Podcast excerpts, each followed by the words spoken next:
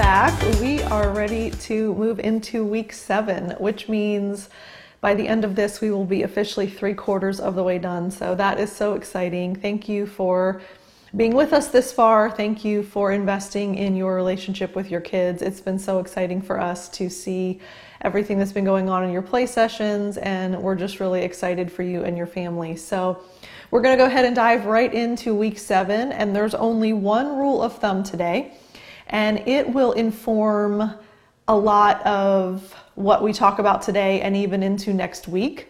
So, this is a pretty important one, and this is one of our favorites. So, never do for a child that which he can do for himself, is our rule of thumb today. And the idea there is a struggle for a child is meaningful. And as adults, we have a tendency to think that we want to spare them, we want to save them, we want to jump in and accommodate or fix it or make sure that they don't have to deal with whatever it is that's difficult. And that's human nature. It's just being an adult with someone that we perceive to be vulnerable or helpless. But what is so powerful about the struggle is children learn to discover the joy of figuring things out. They learn the process of discovery, more importantly, and they learn that they are capable and that they are competent.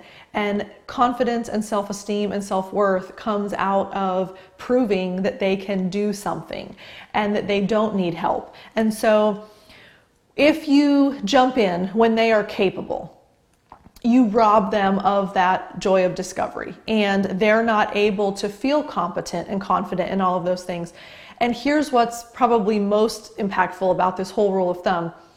If kids are not given the opportunity to struggle, they are never given the opportunity to prove that they are capable. They have to try something in order to figure it out. They have to work at something to accomplish it. And so in the trial, in the effort, that is where all of those positive traits are birthed. So, extremely important. Now, I think the disclaimer that's important there is there are some times when a child is physically not capable of doing something.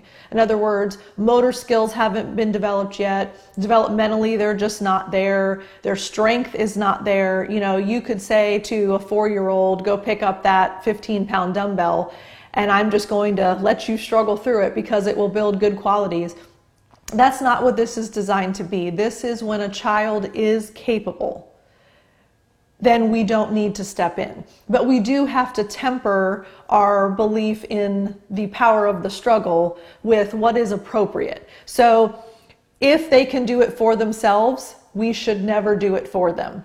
But we do have to make informed decisions about what they are truly capable of. I will say children are usually far more capable than for which they're given credit. So I would encourage you to err on the side of believe that they can, even if you think they might not be able to, rather than, oh, that's too hard for them. This isn't one of those opportunities. I should use the rule of thumb. So never do for a child that which they can do for themselves. So, one rule of thumb today, you get off the hook there. In the next video, we will dive right into session seven skill. So I'm excited to see you then.